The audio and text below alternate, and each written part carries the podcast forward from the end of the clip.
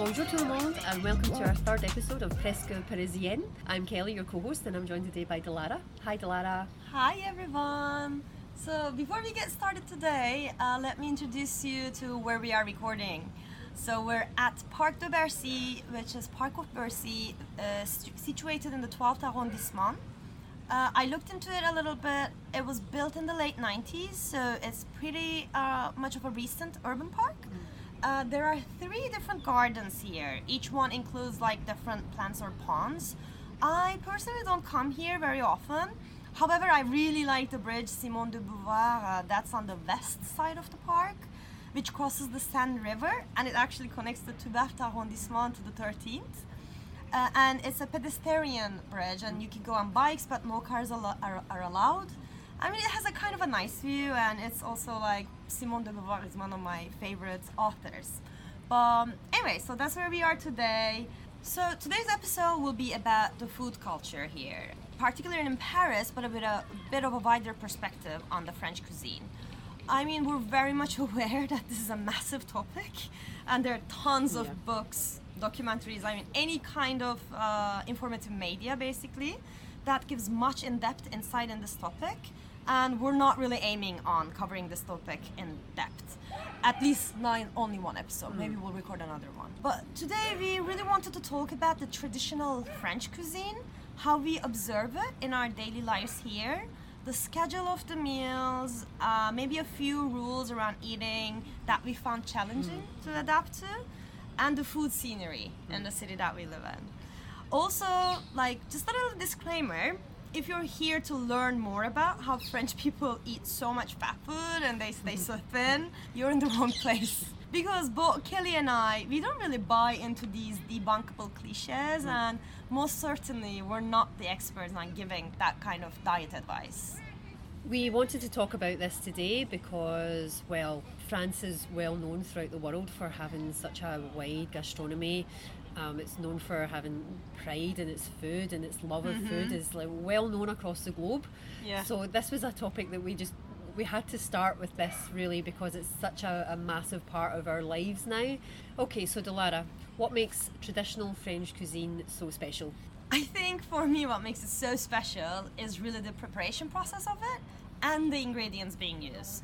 Um, I think the traditional way of cooking here, although it changes from region to region, it really comes down to using simple, naturally produced, and seasonal ingredients and transforming them by using very artistic techniques.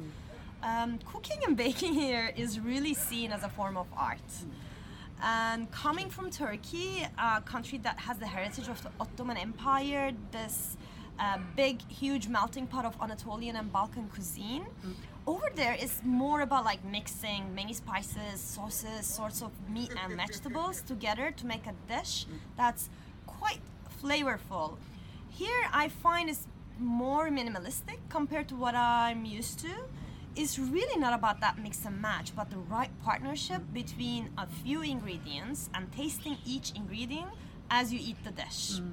I'm always quite impressed on also the attention to detail uh, they pay attention to while cooking here in majority of the dishes. Although there's one thing that I find similar in both cultures, it's the thrifting. So like recycling the resources. Uh, you may not find this way of cooking in fine dining restaurants in France. I don't know if you've been to any. I haven't. Um, once before I went to a Michelin star restaurant Oh. in Bordeaux. Yeah, Philip Etchebest's restaurant. Did you like the experience? I, I really did. Yeah, the set, the service, the food. The only thing which I found a bit strange was the wine was so expensive. Of course. Um, but I was in Bordeaux. I thought, well, surely the wine will be cheaper. It's not. but it was it was very pleasant and absolutely worth the money. I see. I mean, in not all of them, but in majority of the fine dining restaurants in France, they take big pride in serving you the best part of the animal or the vegetable. Mm-hmm. However, in traditional French cuisine, actually, it's all about using the seasonal ingredients, as buying that ingredient in the season mm-hmm. is the cheapest way. And I personally find that is the best way of consuming it as well. But it's also making use of every part of it.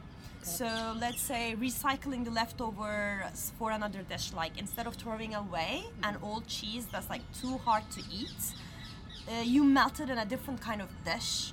So that's like my two cents on it. Yeah, and I know for a fact that you particularly hate waste. I know that this is one of this is one of your buttons, Yes. and you hate wasting food. Exactly. So I think this is why you probably this sort of idea of preparing something but making the most out of the ingredients is really appealing to you because you. I know how much you hate that. Exactly, exactly. But how about you, Kelly? What do you think makes the traditional French cuisine so special? Well, for me, it's not really the cuisine itself. For me, it's the ceremony around eating with people. Ah, I'm not sure is ceremony the right word. That might be. I'm not sure. uh, it is. It's not. You're not exaggerating. yeah. Every meal that you have here, you tend to eat with a group of people at all the time. It's such a social thing. It's it's there to bond people together. It's there to have a good time and to socialise. It's the best way to get to know the people that you're with. Yeah. And for me, that's what makes it special. When I was when I was growing up, we weren't a family that really sat together and enjoyed those moments together. Same for me. Yeah. And to have that here, for me, that's the special part of it. Yeah, that's true, and that I found the most challenging part to adapt to as well. So, Delara, what's the first thing that comes to your mind when you think of French cuisine? Uh, okay, that's that's a really easy question. Cheese and wine. Oh yeah, for sure.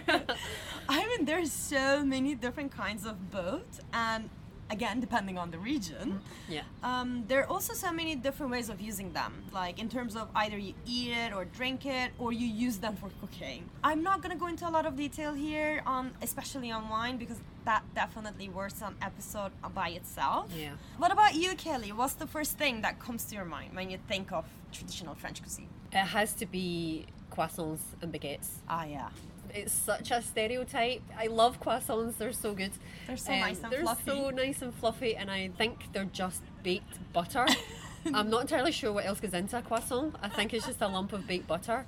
Also, baguettes, Yeah. again, very stereotypical.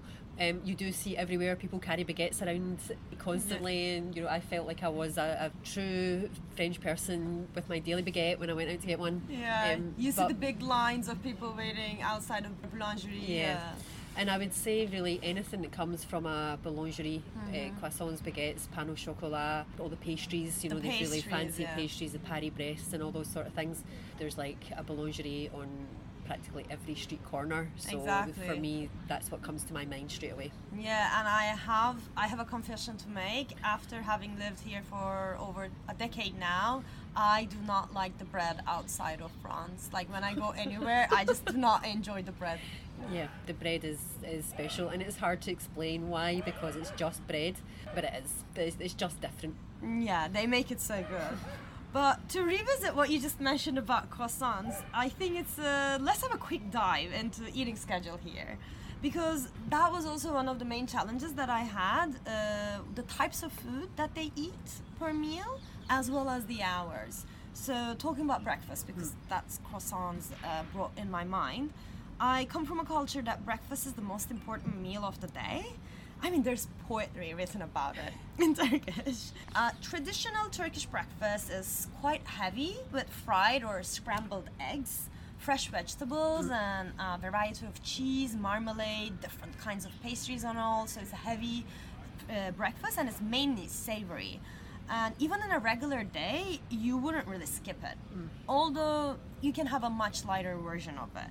However, here I find it quite light, and yes, sometimes they skip that. I mean, Okay. there is this cliche of like French people having their cafe and cigarette only for their breakfast. I mean, that's an exaggeration. Yeah. But they do not put that much importance on uh, breakfast here. Uh, it could be any sort of uh, viennoiserie like croissants or pain au chocolat. If not, uh, sweet biscuits or granola, or a healthier option could be some fruits. Okay. But my main point is it's usually sweet, and I still cannot have a sweet breakfast. I need my savory breakfast in the morning. Well, I guess the next meal is obviously going to be midday, lunchtime. Yeah. Always midday. Sometimes half past 12. Most restaurants, most takeaway places will be absolutely full come quarter past 12 Yeah. uh, during the week. It's almost like a mini dinner on its on its own. Mm-hmm. Actually, working here culturally is different because lunch is such an important part of the day. Yeah. All of your colleagues will get together for like Mm-hmm. an extended period of time. Sometimes a cheeky colleague might have a glass of wine. But it's not in the culture here to sit at your desk with a sandwich alone. No. It's, it's just it just doesn't happen. This goes back to the ceremony that I was talking about Yeah. how every meal is a big deal. Mm-hmm. Definitely. And also, what I found interesting is that lunch places, restaurants, are usually open, let's say like 11.30 ish, and then they usually shut down at 3 p.m. Yeah, that's true. Unless you find a restaurant that says service continu, uh, yeah, you cannot really get lunch. It's, there's really a time dedicated for it, and it's quite sacred, their lunch break. Yeah. And after lunch, there's also another meal. It's called goûter. It's also called four o'clock. It's a sweet snack uh, which you have when you're as a kid, but the tradition still continues. Did you ever have that? As a kid, no, it was it wasn't something that I had within my daily routine. However, I have tried a piece of baguette Uh huh. and two pieces of chocolate, and the chocolate had caramel in it. So you put butter on the baguette, and then you wrap the, the piece of chocolate in the baguette. It was so good. it's super rich though, It's- heavy, no? Yeah, really rich, really heavy, but so delicious. I saw this uh, on a video on Instagram and immediately I went to my partner. I was like, "Is this a real thing?" And now you're mentioning it too. Yeah, Yeah. I guess it's a real thing. It's a real thing. Yeah, I, I'm not sure if I would like that. Although, like, it also surprises me because I find in France snacking is a, like a bit frowned upon. Mm. Even when you see like public service announcements on the metro and mm. stuff, uh, they do write that disclaimer saying that snacking between meals are not good for your health. Yeah. But then there is the goûter that comes after lunch, and then for adults only, there's apéro. Uh, apero, of course. So just before dinner, we'll have drinks and we'll have some snacks, some peanuts and olives, all, all these little things that you can eat with your fingers. And it's just a way to sort of mark the start of dinner time, Yeah. actually. Apero, obviously, aperitif. So you're, you're, you'll drink like an aperitif, obviously. um, I've been known to drink a beer or two during apéro. And I had been introduced to apéro in Paris, and apéro is different in Paris because there's a planche. Ah, okay, And apparently that's called apéro dînatoire, okay. which means that the, because of the amount of food that you have, you can skip dinner. I only know planche from having had shared planche in bars. Yeah. It's kind of a, a, just a nice sort of thing to have with when you're Yeah. having a few drinks with friends. Um, so you can have a planche mixed, you can have a planche charcuterie and a planche fromage. So Yeah. um, meat, cheese, or both. There's Yeah. you know, bread and butter, uh, cornichon or, or pickles, I guess. Yeah.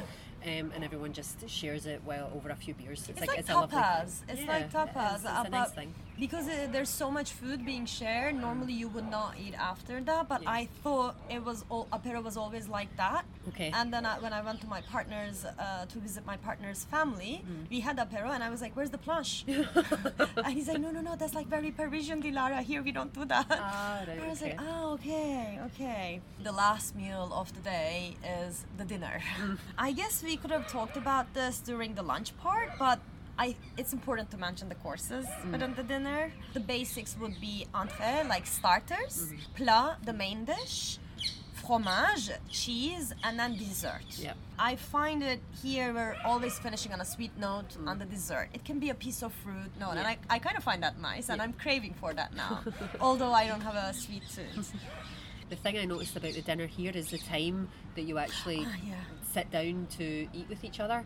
Um, it can be pretty late. I mean, you can start your dinner around about like any anywhere between seven and nine, I guess. Yeah, I would say even like eight, eight and nine. Yeah. When I was growing up, my family used to eat at four. 4 p.m. Delara. So you had goûter, not dinner. Yes. Yes, I had a full meal for goûter, but um, yeah, I would finish school at half past three. I would come home, and my dinner would be there at um, four o'clock or half past four. That's a bit madness. Now that I think about it, it's crazy early. Who would eat dinner at that time? Um, but you know, in fairness, later on we did have a little supper. We would have like Ah. a little bit of cheese and crackers or something, just a, a kind of little snack around about eight or nine. So I think we're kind Uh-huh. of doing it in the, the In the- opposite yeah, way. that was your apéro. Yeah, yes, exactly. We did it the wrong way round. But yeah, I sometimes feel it can be very late to eat like such a heavy meal with so many courses. So I did a thing. What? I decided to send a question to my colleagues on Slack for their opinion on the unbreakable rules around eating Uh-huh. in France. Yeah, I didn't know Kelly did this either, uh, and she just told me as we came here. So I don't know the responses, and I'm super like curious about knowing how many responses Yeah. did you get? I, th- I got around about 40 or 50 responses wow. from. Yeah, everyone was like really into That, it. that, that's a lot of responses yeah, and in a just, day. Yeah, in an afternoon, and it just goes to show how many people have so many opinions on the rules around eating. It's yeah, it's very telling. So Okay, I'm super curious. But I think before we dive into that, I want to give a little bit of context, at least on my perspective. Coming to France as a foreigner and learning all these rules, it was a bit of a challenge for me. I did not really want to stand out. And it's also like I come from a family where we didn't eat together. I was never introduced to table manners, and I've always seen it as a class issue. So I was reacting really bad to it at the beginning, as if like people were telling me how to behave, as if like I need to be bourgeois or whatever. Uh, so for me, it was a challenge to adjust to, and it took me a while to understand the context behind the rules and actually appreciate them. sometimes eating in a large group of people when you're when you don't know these unspoken rules, it's, it's a bit anxiety inducing. But you know, this is flexible. Just depends on who you're with. Yeah. And ultimately, it doesn't really matter. Back then, it did. As you said, I didn't want to stand out in any way. Mm-hmm. Um, so I wanted to make sure that I was following these rules. You don't really have to follow them religiously you know? It's just it's just the fun part of it. Mm. Yeah, and if you're in a group of people i don't want to be negative but if they're like really judging you for not following these religiously maybe you're with the wrong group of people. I don't know. So do you want to know the rules? yes go ahead. Rule number one: ligra gras c'est la vie. Ah, yes, so it means fat is life, like the grease, greasy fat is life. And ah, this is funny because I heard this. My partner's stepdad says that I think it's a saying. Avec du beurre, tout est meilleur. so it means with butter, everything is better. Ah, It even rhymes in English. It does. I, and I see no lie there. Yeah, butter makes everything better. And the salted butter is here is so good. Um, do you know where salted butter is from? It's from Britain, no? Britain? Yeah, yeah. So basically, in that region, they kept the salted bu- butter because before in France, uh, all the butters were salted, and then they introduced this tax on salt. Okay. So everybody stopped using it and the butter as a practice, but because that region was still not a part of France, they Right. kept it. Okay. And when they want, they joined France. They said, if you are going to tax us on the salt, this is not happening. so they're not getting taxed over there on salt, and that's why it's like from that region. And I didn't know this. Okay. So the second rule is you always have bread on the table. Ah, yeah, and good bread. Yes. and it's always free uh, when you order a meal. You don't have they they cannot charge you at the restaurants for bread, and you can always order more. Yeah, that's true. And if you have a, a if you have a planche, guaranteed you will not have enough bread with it. Yeah. Um, I think they do this on purpose because you have to get up and say, "Can I have more bread, please?" And you always have to ask for more, and it's like, why not just give me more in the first place? and if you also get a jug of water, which is called carafe that's also free, which I appreciate. yeah, absolutely. So you could do a tour of like um, brasseries around here and just like live off of like bread and water for Yeah. free. Is Yeah. that- yeah, that's the plan. That's the basics. So rule number three, you have to talk about the food that you're eating Oh. while you're eating it. Mm-mm-mm-mm. Yeah, that's very true. And it's, it's even the comparison of the previous food that was similar to that food or that was that good. The food conversation at the dinner table is very, it can go on for ages. It That's can. true, yeah. It can it can really make a dinner last a, a really long time. Mm. Um, describing what you're eating, as you say, describing what you've eaten before, what it's reminding you of, um, and yeah, it's this sort of again a bonding experience with everyone to talk about like what's on their plate. okay, more rules. What else? Okay, so this is a good one. Number four is you always say bon appetit. Ah, yes. Yes. Can you explain what that is? I mean, I think everybody knows, but Yeah, I think I, I think we're all familiar with this. So yeah, just before you start your meal, wait for everyone to get their plate. No one starts before Mm. everything is served. And then just before you start eating, everyone wishes each other bon appetit. And it's a lovely thing. Yeah. In Turkish, uh, we say afiyet olsun, uh, which means have a nice appetite. So basically, that's what bon appetit is. What I didn't know about bon appetit saying it in France is you only say it at the beginning Right. of the meal, whereas in Turkey, you can say it beginning, during, after, anytime, to pe- when you see people eating. Anywhere. there are no rules about saying it, basically. Yeah. Um, I think here, once you change courses, you are free to say bon continuation. Ah, I didn't Yeah. know that. Yeah, midway through the meal. So, you know, that spirit continues all the way through the meal. Oh, nice. Um, but the, the, the thing that I like about it is that it's not really just when you're sitting in a restaurant with a group of people. So, for example, I went out and I bought lunch from a small takeaway place near my near my apartment, and as I was walking home, I was stopped by um, this guy who was wearing a, a Amnesty International T-shirt. You know, those people who stop you in the street and try and get you to sign up to Yeah, the NGOs, yeah. Yeah. So I was walking towards him and I could see him coming. He's And- eyeing you. Yeah, he was. He was like, "I've got. And I was walking towards him, and he went, "Bonjour, madame," and he tried to stop to talk to me. Mm-hmm. And all I had to do was like hold up my bag, and I kind of pointed at the bag of food that I had, and he was like, "Oh, bon appetit," and allowed me to walk right on by. So even literal strangers will say this to each other in the street. Um, another example of it is in my office. If we're sitting eating in the breakout area, people will come into that space and Mm-hmm. see you eating, and they will just wish you uh, bon appetit. Yeah. Yeah, that's I really like it. nice. Um, however, it does not translate back in Scotland. Why? When I sit and eat with my family now, I have the reflex of saying bon appetit, and they look at me like, what? Like, how pretentious are you? Like, why are you telling us bon appetit with a French accent? You know, and it's one of these things that I'm like, oh, it's, I'm programmed to do it now because it feels rude to not do Yeah, it. yeah, it feels rude impolite. to yeah to start eating without having wished someone a nice meal. It doesn't it doesn't fly. Aw. but I think that's kind of sweet of you to continue that tradition going back home, you Yeah. know? Okay, can we have one final rule, please? One more rule is cooking for a group of people with even just a tiny amount of spiciness in it. Uh yes. I mean, I think in overall traditional, like day to day, simple French cuisine, the spices are uh, that are chili are not really being used. I really don't know why it's like that. Like seasonings, I would say is a big part of a French cuisine, but when it comes to chili spices, I think maybe it's seen as it dominates the overall flavor, hmm, or okay. other flavors within the dish may disappear because of the chili spices. I really don't know, but it's true that there's a lack of like chili spicy food. Well, having said that though, here you can find lots of international cuisine. I mean, Yeah. you know, you can find like American food. There's lots of Indian restaurants close to where I live. I live near the Quartier Chinois, which is Mm-hmm. like the As- Asiatic area where you can find lots of Chinese food. Thai, Vietnamese, uh, Laotian. It's a great area actually. I really love going out to eat there. There's yeah. so much choice of food. It's not that the city is lacking in international cuisine. I think it's just maybe not as authentic as it would be. Uh, but again, like as you said, I think it's becoming more and more common to find more international restaurants within France, not just Paris as well.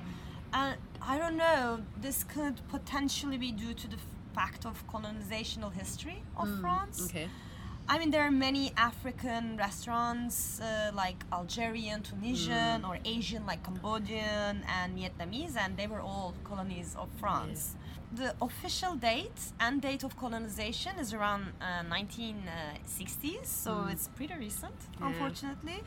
And all these people that were left in a little bit of a limbo in between these two cultures and who actually stayed in France try to start up their businesses here and by opening up their restaurants basically and in order to adapt i think they had to appropriate their own cuisine Okay. uh, that can match the french palate So, in addition to all of the international restaurants and cuisine in the city, you also have a lot of places that offer regional specialities. ah yeah And when I was living in Montparnasse, I found there was a whole area that served crepes uh, from Breton. Um, you can find restaurants that has specialities from Auvergne Yeah. and from Pays uh, Pays Basque. Basque and Savoie and all of these places. So it's very true. Paris is this big melting pot of French regional dishes as well as international Yeah. uh, cuisine. But I was curious this morning. I looked into. We live here, right? Uh-huh. Like, what is a Parisian dish? What is what? Which food originates from Paris? Yeah. And I did a quick Google research. I'm not sure if these are valid information, Well, if it came from Google, obviously it's true. but here we go. So, baguettes and viennoiserie. Baguettes are Parisian. Yeah. So basically, uh, do you know why all these like croissant, pain au chocolat are called viennoiserie? No. I learned that they all came from Vienna, Austria, Okay. and when they arrived, the recipes I mean, Yeah. arrived to Paris. Uh, Parisian bakeries have changed the recipes, including baguettes, Okay. and it became a Parisian special speciality. Wow. Okay. That's a bit cheeky. Yeah, I know. Okay, here's another one: onion soup. that's, that's specifically Parisian, really. Yeah, yeah. I never had it actually. Did you ever have it? I have, yes, I've And had what it. is it like? It's brown and oniony. okay. Says Anything the. else? I'm not a foodie. but I heard that onion soup is a dish that is served at the end of weddings.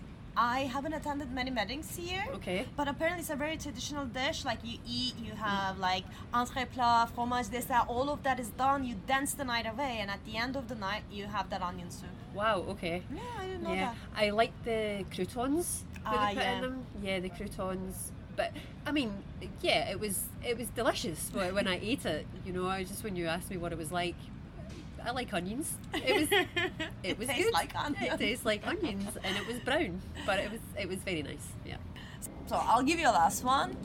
Uh, Because you know France is so famous for its cheese, and I was wondering if there's any type of cheese that's uh, particularly from uh, Pa- Paris or Région Parisien, Uh-huh. and it's brie. Oh really? Yeah, and imagine where it comes from. It is somewhere located between Melun and Fontainebleau. No way. Yeah. yeah, so Kelly and I used to work in Fontainebleau and we used to take the train to go to Melun and then to Fontainebleau, so we passed in front of that whatever village town it is a lot of times. Yeah. Yeah. yeah. Oh, we did not talk about cutting cheese. Did your colleagues tell you any rules about cutting cheese? no, that never came up. This is one of the biggest internet cliches and it's kind of true. Okay. so you know like outside of the cheese there is this like powdery funky funky stuff. Uh, it's like the skin of the cheese and it's uh, I think it's called rind. Yeah. Yeah, so here when you're when we're cutting cheese, so brie, for example, mm-hmm. it's uh, it looks like camembert. It's a very soft cheese with the rind outside, and it's, that part is actually edible. Mm-hmm. So when you're cutting it, you're supposed to cut it out like as a pie. Okay. And if you are to share that, you need to make sure there's a good balance mm-hmm. of the outer part and the inside part. Okay.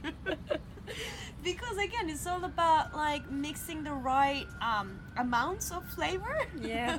As you taste the cheese, and if we're talking about a comté, Love a Comté.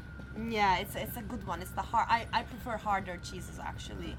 And comté is so large when the cheesemakers are making it, they have to roll it on the floor. Okay. And that rind part outside is not edible. Right.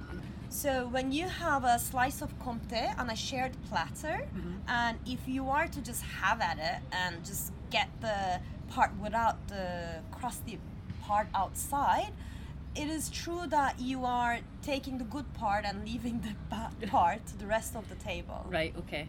So it's like so it's manners just to It's leave. just yeah. Yeah, just to leave enough of the the good cheese and the crap that they've rolled on the floor. exactly right. that. Okay. Got it. Do we have a quote today? Ah, yes, we do. So it's from uh, uh, Marcel Proust. Okay. uh, at the beginning he talks about the Madeleine and he tries to remember what it makes him remember of. Here the here it goes. And suddenly the memory revealed itself. The taste was that of the little piece of madeleine which on Sunday mornings at Combray, my aunt Leonie used to give me, dipping it first in our own cup of tea or tisane. So this is known in the literature history uh, as Madeleine de Proust Okay. uh, because it basically talks about food revoking that involuntary memory uh, that you actually are not aware you're remembering but because you smell it you taste Yeah. it you see it it makes you remember something and it revokes emotions in you. Yeah, I can kind of understand that. I can think of a dish that my mum would have made me when I was a child that if I was to have it like right here and now, I get the smell and the taste of it would take me right back to my childhood.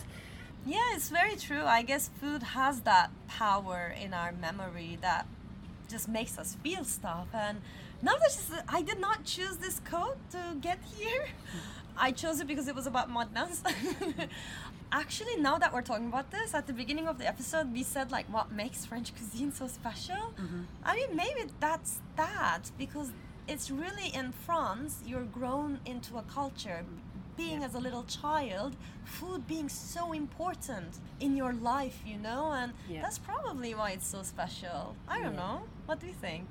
Yes, the ceremony that I mentioned right at the top of mm-hmm. the episode, that bonding, that experience, and that, that sense of family that everyone has around them in those moments that they're spending mm-hmm. together. Yeah. Let's end on, on that note. Yes. So that was episode three of Presque Parisien with Kelly and Delara. If you have any comments or any questions, you can follow us on Instagram or you can send us an email. Both of those are on the show notes for you. So until next time, take it easy, everyone. Revoir!